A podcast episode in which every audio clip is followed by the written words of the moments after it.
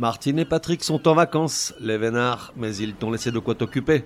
Quand on était tout petit, on appelait ça des devoirs de vacances, tu adorais ça. Cet été, on fait des fautes mais on soigne, rediffuse des comprimés que t'aurais pas bien compris, pour réviser avachi sur ta serviette pchit citron, pour que ça rentre. Allez, bonnes vacances à toi aussi, rentrée des classes dans quelques semaines. Comprimé numéro 18, le sens strict des expressions sur le temps qui passe, tu connaîtras. Alors, imagine, tu tombes sur Patrick, que tu l'as pas vu depuis 20 ans, du reste ça t'arrangeait bien. Tu peux être certain que 5 minutes après, vous en êtes à parler de la météo. T'as vu ce temps de ouf qu'on a depuis 2 mois ? M'en parle pas, c'était pas comme ça jadis. T'as raison, naguère on avait de vrais hivers.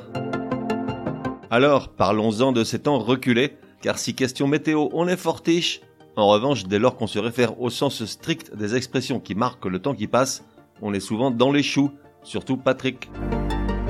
Prenons le cas de jadis et naguère, deux expressions qui, avec le temps justement, ont vu leurs différences pratiquement estompées et sont souvent employées à tort et à travers.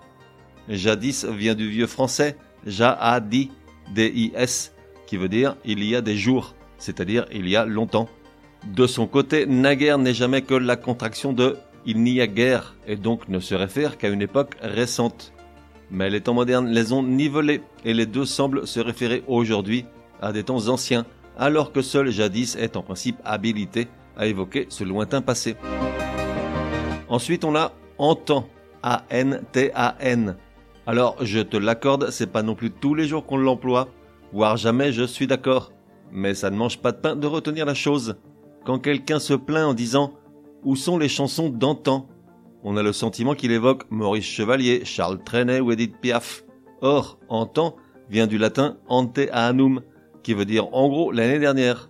Or, désolé, l'année dernière c'était la fête à Neuneu avec Aya Nakamura, je doute que quiconque la regrette. Néanmoins, aujourd'hui, « antan » comme référent temporel très lointain est passé dans le langage courant.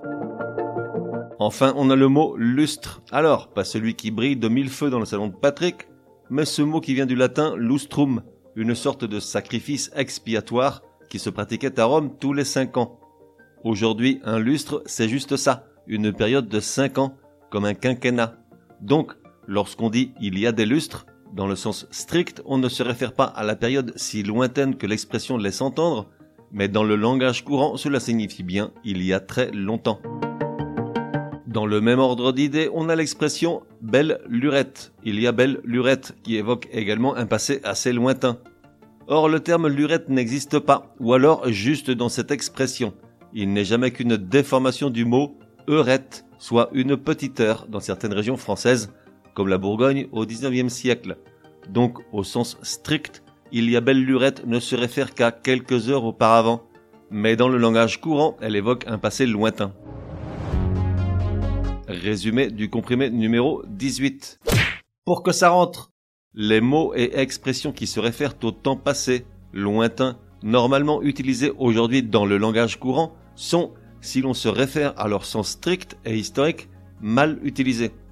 Ainsi, jadis et naguère semblent aujourd'hui évoquer la même durée passée, alors qu'au sens strict, jadis se réfère vraiment à des temps lointains, tandis que naguère n'évoque qu'une période récente.